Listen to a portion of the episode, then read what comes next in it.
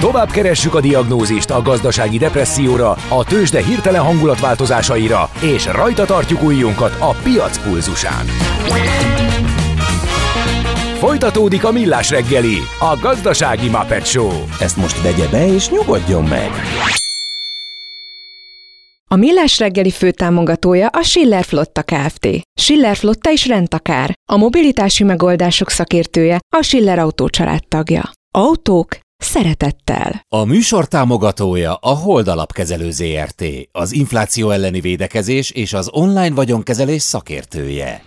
Jó reggelt mindenkinek, 9 óra 15 perc van ez a Millás reggel itt a Rádió Café Nács Gáborral. És Kántor Endrével. És Május 23-án, és azt mondja a kedves hallgató, hogy van egy olyan gyanúm, hogy a Muse jön Magyarországra koncertre. Nem. Örülnénk, de nem, nem. tudunk róla. Viszont, viszont, viszont, viszont a, a hallgató... jazzékiellel kapcsolatban voltak kérdések. Rajta van a, az Apple Musicon is, és a Spotify-on is. Az, hogy a, a Spotify nincs rajta? De rajta van. De ez Most a... néztem meg. Ez a szám lehet, hogy nincs rajta. Ez a szám mint, nincs rajta. Mint előadó rajta van a Spotin. És a, a Shazam, ha nem ismeri fel, hát az egy dolog, hogy nem ismeri fel a Shazam, hmm. ez...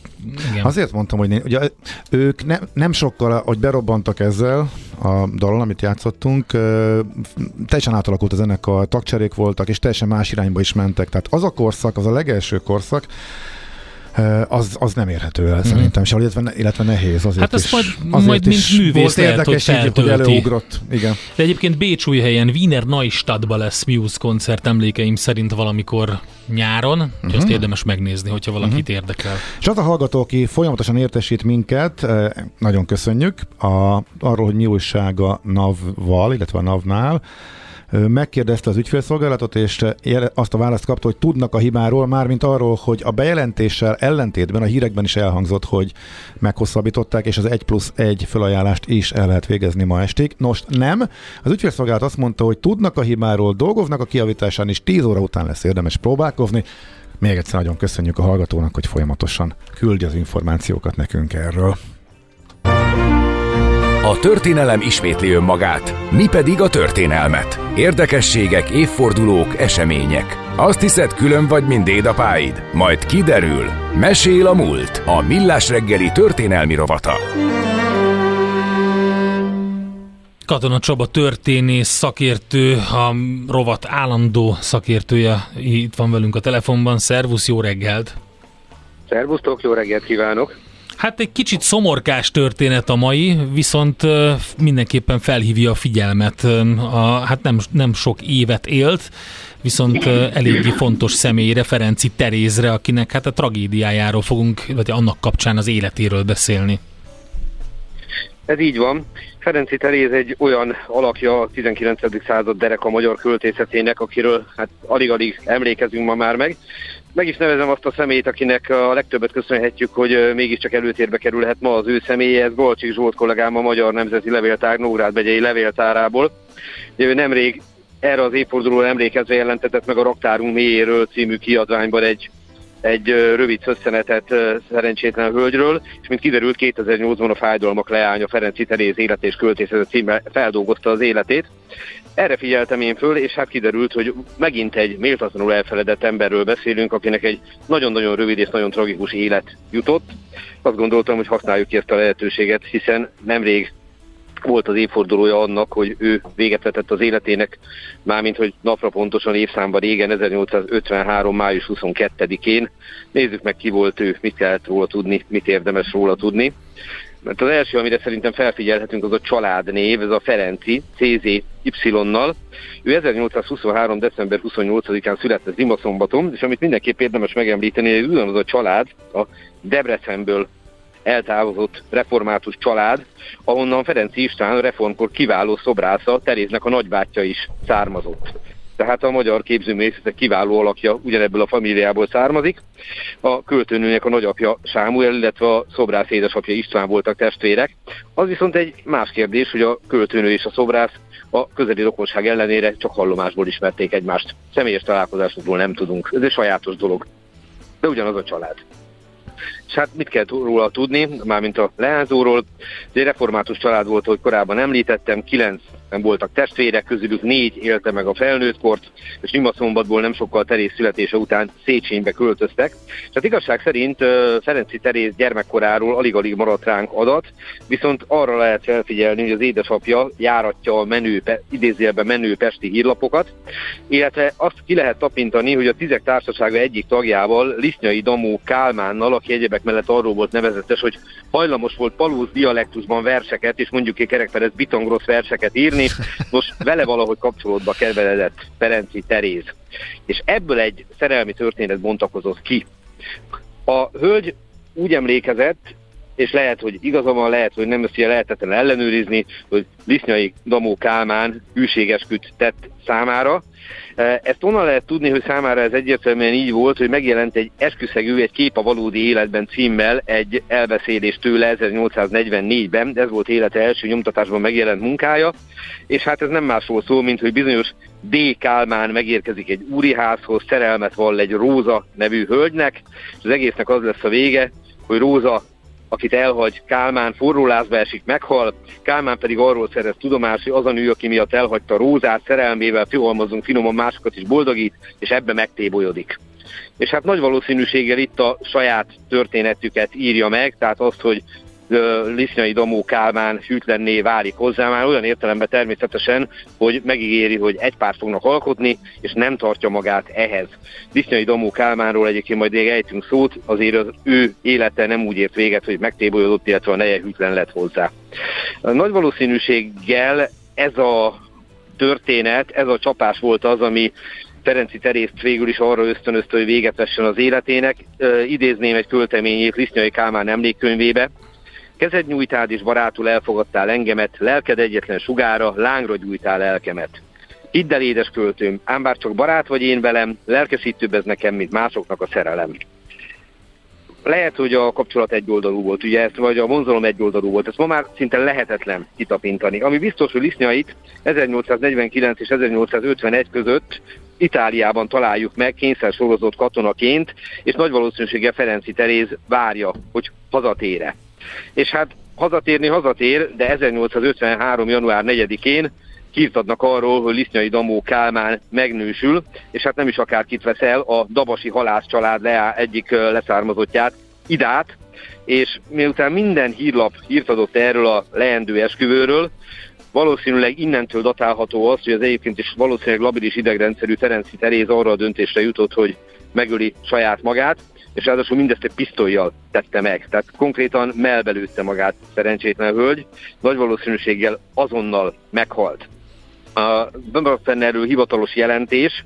Most nem olvasom fel a orvosi jelentésnek a részleteit, mert hát az horrorfilmbe illik, de azt talán érdemes megemlíteni, hogy Fornét Jenő főszolgabíró, aki hivatalos jelentést tett az egész eseményről, ő következőképpen fogalmazott.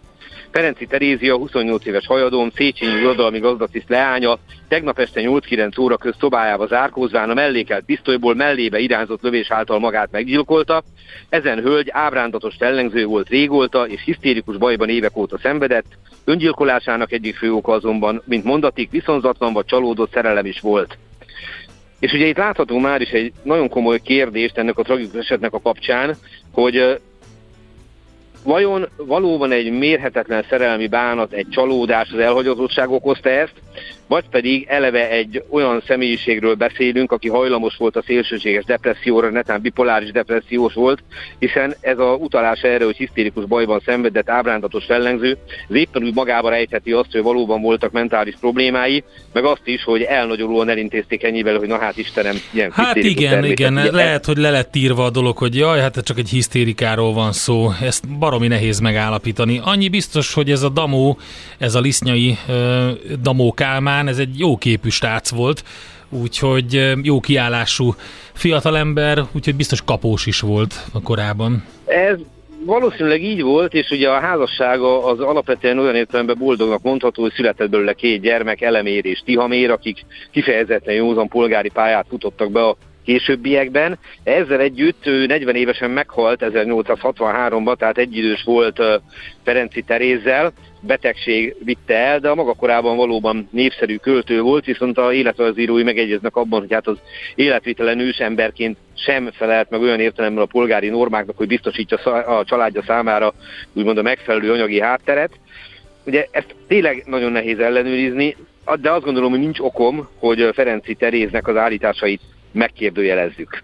És nagyon jellemző a korszakra, ugye 1853-ban vagyunk, hogy amikor a jegyzőkönyvet elkészítik a nyomozásról, akkor szükségesnek találják beleírni a következőt.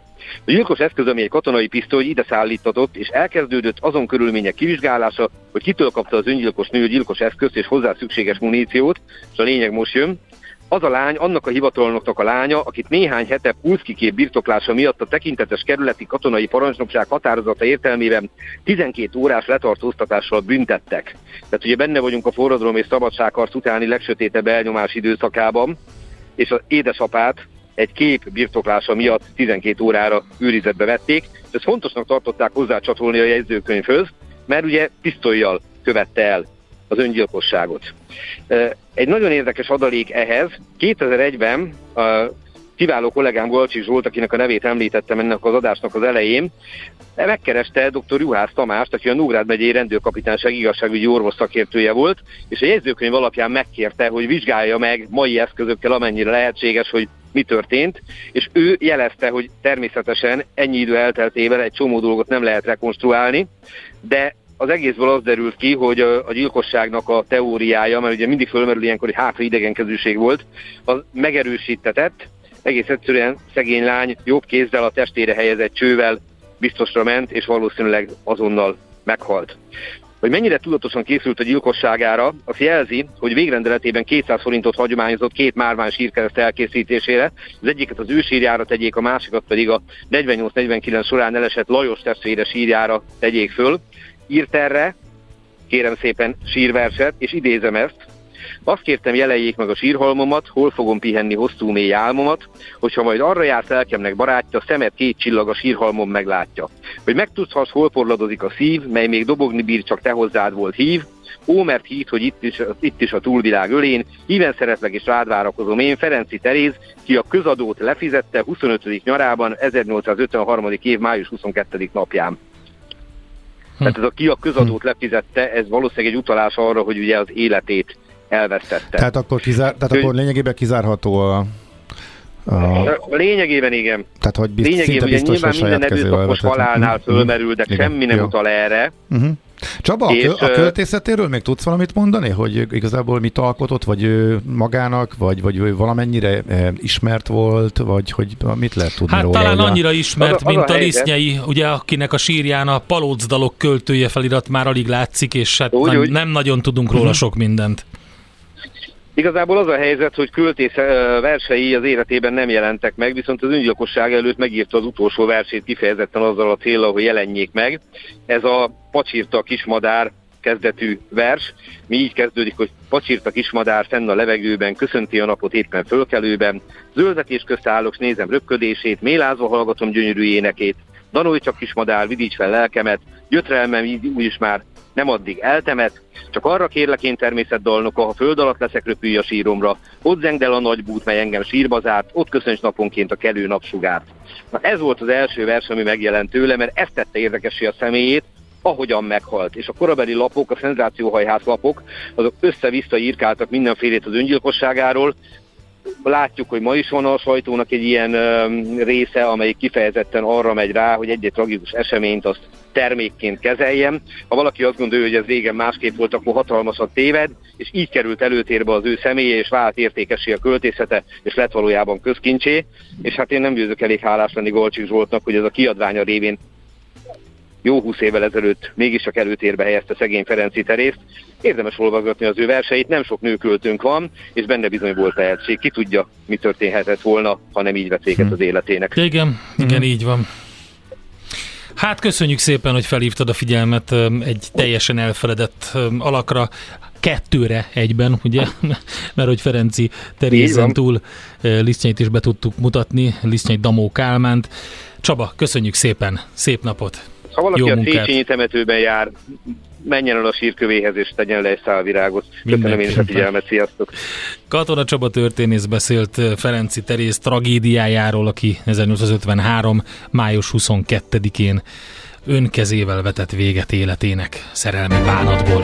Mesél a múlt. Történelmi érdekességek, sorsok, életutak a millás reggeliben.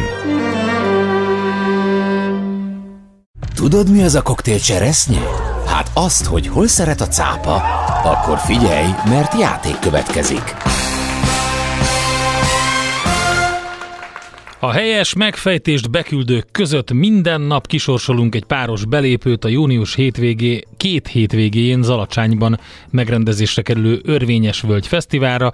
A fesztivál, a fesztivál szervezője az NLC tanácsadói csoport Kft. Jóvoltából. Mai kérdésünk a következő. A nyáron Magyarországon fellépő Candy Dalfer, holland művész milyen hangszereken kezdett el zenélni gyerekkorában?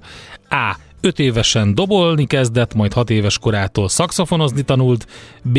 tubázott, vagy C. nagybőgőzött. A helyes megfejtéseket pedig a helyes megfejtéseket ma délután 4 óráig várjuk a játékukat rádiókafé98.hu e-mail címre. Kedvezzem ma neked a cseresznye! Tőzsdei és pénzügyi hírek első kézből a Rádiókafén, az Equilor befektetési ZRT-től. Equilor, 1990 óta a befektetések szakértője. Deák Dávid üzletkötő a vonalban. Jó reggelt, szervusz! Sziasztok, jó reggelt, üdvözlöm a hallgatókat! Milyen a hangulat a béten? Hát gyakorlatilag semmi se történik a budapesti értéktőzsdén. hát akkor ezt részletezzük egy kicsit. Oké. Okay. Igen, 9 pont pluszba a Bux Index, hát 283 millió forint volt a, az egész napi forgalom, és mozgás sincsen. 46.572 ponton a Bux Index, és a vezető részvényeink közül is gyakorlatilag az OTP tud 2,1%-ot emelkedni, 11.200 forintot, kereskedik. De hát ugye tegnap, tegnap lecsapták a végén, akkor abból jön most, most vissza ezek szerint egy kicsit. Egy, hát igen, egy picit, de nagyon alacsony itt is a, a forgalom, és hát a 284 millió forintos forgalomból 190 az OTP volt így is. 2798 forinton áll a MOL részvénye, szintén 2,1%-os mínuszt jelent, és hát gyakorlatilag a Richter meg a Telekom részvény árfolyama nem is változott, 8150 és 426 és fél továbbra is úgyhogy gyakorlatilag úgy látszik, hogy a befektetők, kereskedők kivárnak az MNB délutáni kamat ülésére, valószínűleg ez lesz a nap legfontosabb eseménye, és hát igazából ez mozgathatja talán meg egy picit a budapesti értéktősdét is. Uh-huh. Hát forint gondolom ugyanez, ott még fontosabb, hogy mi lesz a kamat döntés.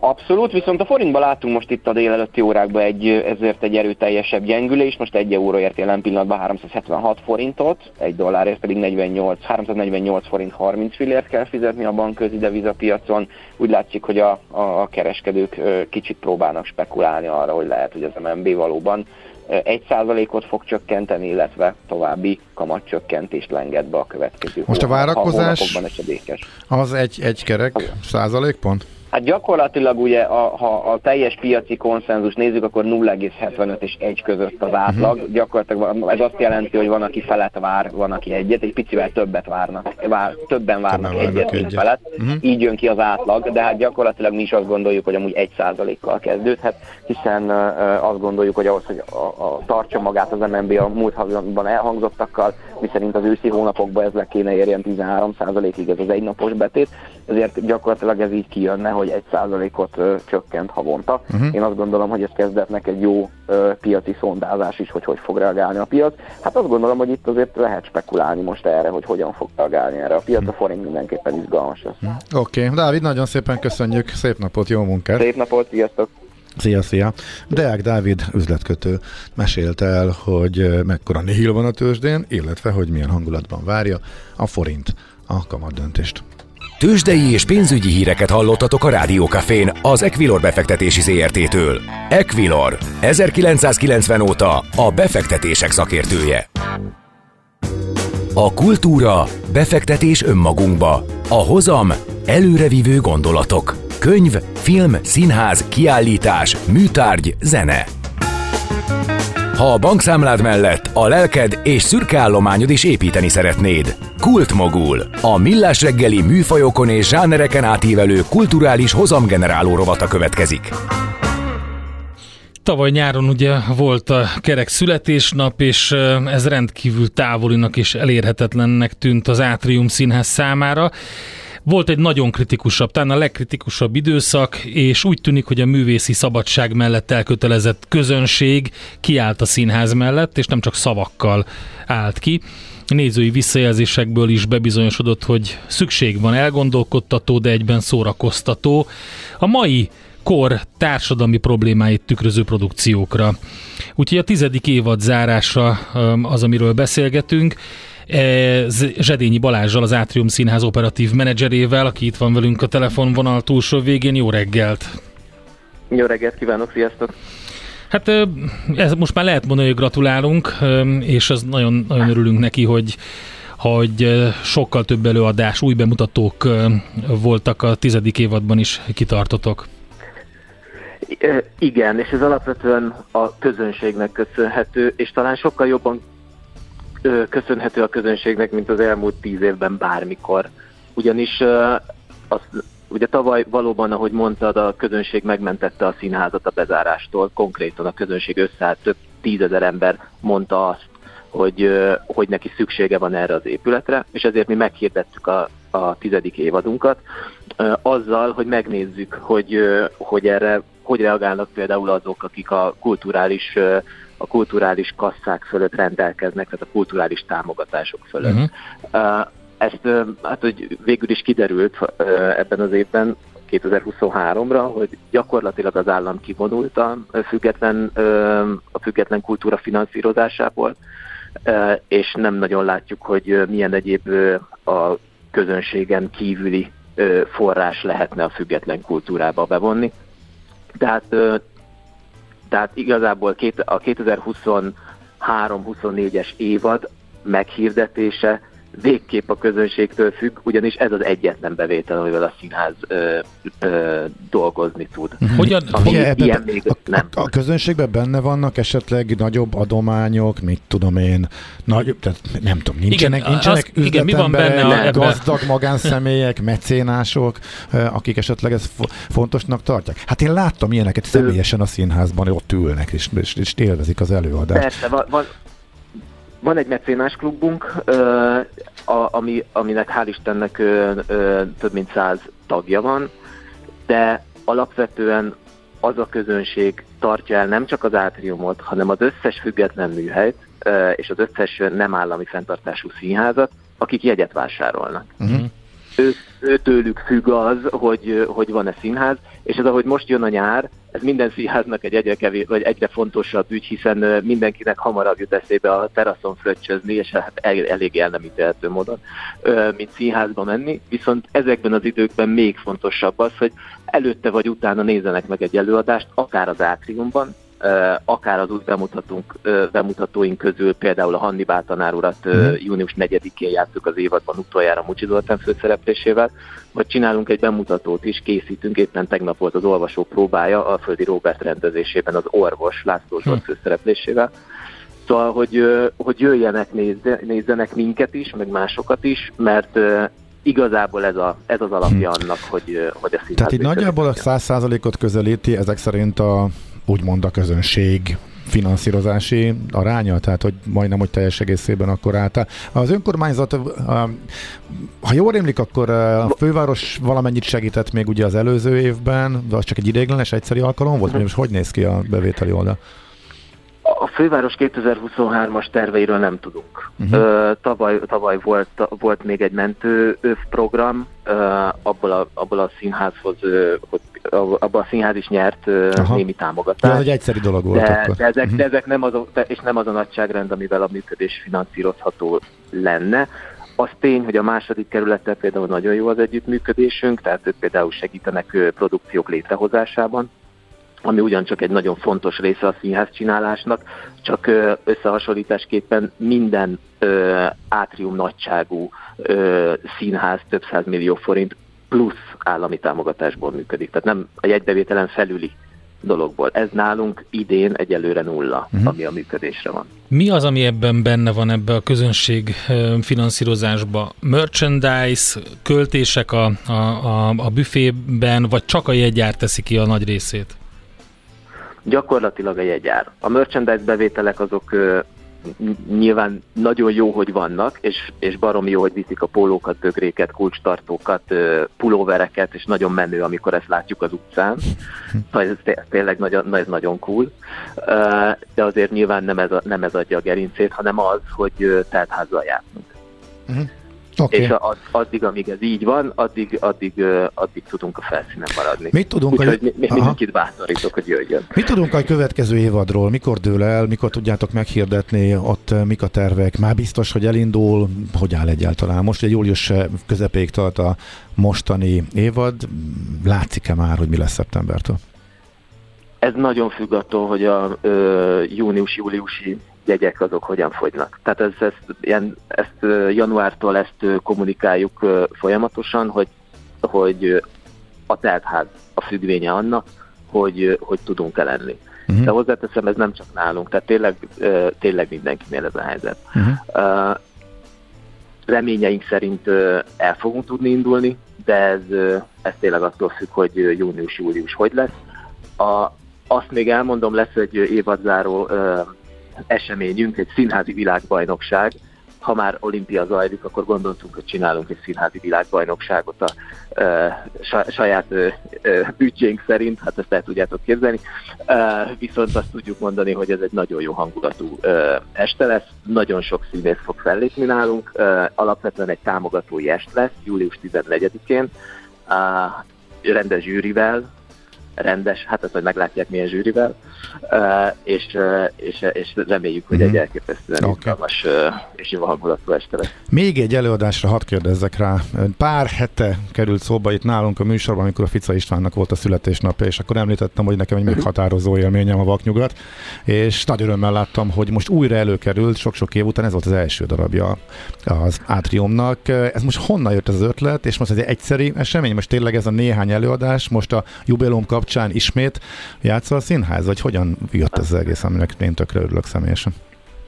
Nagyon örülök, hogy, ez, hogy ezt mondod, mert hogy nekünk a szívünk csücske a Vaknyugat című uh-huh. előadás.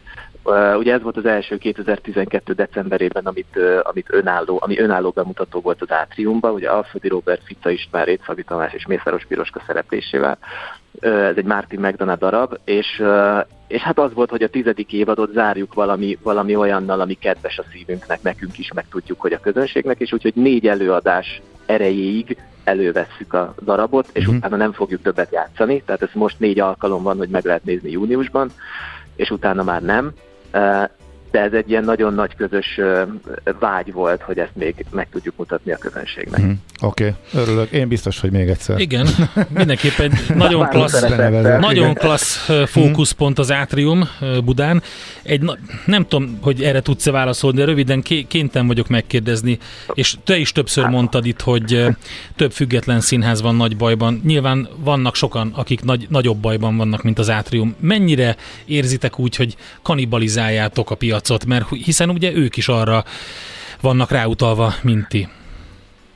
Hát mi egy kicsit ebből a szempontból ö, ö, kakuktojás vagyunk, hiszen igazából független színházból olyan, aki ö, infrastruktúrát tart fent, tehát ilyen mhm. közszínházi, repertoár színházi szinten működik, ilyen nem nagyon van. Tehát inkább társulati szinten Igen. működnek. Tehát, hogy így, így én nem érzem a kanibalizmus veszélyét, és egyébként teljesen más helyárakkal is dolgoznak. Úgyhogy én azt gondolom, hogy ez nem, a, tehát, hogy van annyi színháznéző Magyarország, vagy Budapesten, de Magyarországon is, akik akik, hogyha Akikkel ez működhet. Akkor, akkor ez működhet. Oké, oké, hál' Istennek. Tartsuk akkor Úgy, ezt a jó szokásunkat. Menjünk az átriumba, így, igen, hívjuk igen. meg egy kávéra, vagy egy diplomatikóra a művészurakat, akik be, meg kimennek. Nekem ehhez volt szerencsém, óriási élmény. Ez, uh-huh. is, ez is támogatás a színháznak, úgyhogy hajrá! Jó, értelemben. Köszönöm, sziasztok! Zsedényi Balázsral az Átrium Színház operatív menedzserével beszélgettünk.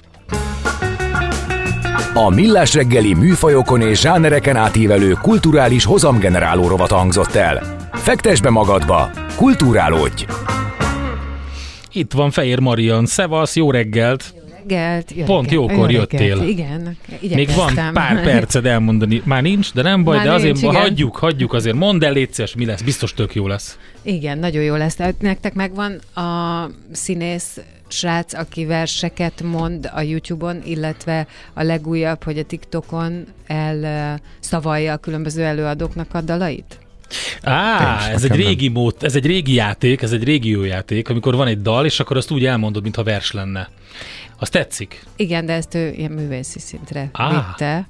Tehát megtiszteli az egész produkciót, fölöltözve Értem. szépen, Jaj, tudom, tudom. fekete-fehér Igen, igen, igen, a igen, videó, igen. és A TikTokon nincs meg, mert nincs olyanom, de oké. Okay. Én sajnos távol tartom magam a modern világ efféle. magam is így vagyok ezzel, csak képzeljétek el, hogy onnan át ö, kúszott ez valahogy a valahova, és ott szembe jött velem, de magam sem vegyülök, hogy, hogy erősítselek titeket, és ezt az egészet, szóval én sem vagyok ott. Na, de hogy lényeg az, hogy Söveggyártó Áron, egyébként színész, nem egyébként, te nem, ő színész, és a verselés az neki nagyon fontos, tehát a vers minden áron YouTube csatornáján azóta már, azon már régebb óta mond nagy klasszikusokat, de most kipróbálta ezt, egyébként meséli majd, hogy minek kapcsán, egy picit benne van a kisfiának egy produkciója, vagy egy produkcióra való figyelemfelhívása, és, és képzeljétek el, hogy ez így felrobbant, és akkor így nem tudom én hány millió megtekintés, meg, Jó. meg uh-huh. követés, ami nagyon jó, mert az Áronnak is egyébként van egy ilyen terve, hogy így hidat képez, de most majdnem mondtam valamit, de tehát, hogy nem, nem, nem azt akarom mondani, amit akartam volna. És ez érdekes, egyre De sajnos sosem tudjuk meg, hogy mit igen, akartál volna igen, mondani. igen, igen, tehát, hogy voltak, vannak, akik azt mondják, hogy miatta kezdtek el verseket olvasni, de van egy ilyen sűrűbb társaság is nyilván minden közösségi oldalon, akik, akik említést tesznek néhány dologról. Szóval, hogy így erről fogunk beszélgetni, hogy ez milyen világ, amibe belecsöppent, ez rá milyen hatással van, ő mit gondol erről, és így tovább. Arról nem beszél, vagy egyébként azt megnéztem, hogy az előadók rendre megköszönik neki, kirakják, nagyon szeretik, ugye egészen máshogy néz ki, elszavalva egy, ö, Jól egy hangzik. igen, egy zene. Aztán a második órában pedig egy kicsi pszichológia, meg önismeret, Gyarmati Rita ö, tanácsadó szakpszichológus jön, ő vele rendre kiszoktunk térni arra, hogy milyenek vagyunk, hogy ismerjük fel azt, hogy milyenek vagyunk. Mi a megoldás erre? Mit kell csinálni? Nincs meg. Nincs Hát nincs persze, hogy nincs. Ez egy Igen. ilyen életfogytig tanulás. Igen. Ezek, Oké. ezek lesznek, köszi. Nagyon szépen köszönjük, mi elköszönünk, mert az időnk lejárt. Holnap ismét millás reggeli 6 óra 30 de hát Szokásos. addig is rengeteg jó műsor, illetve kiváló zene a Rádió Cafén. Maradjatok velünk, illetve csatlakozatok holnap is. Sziasztok!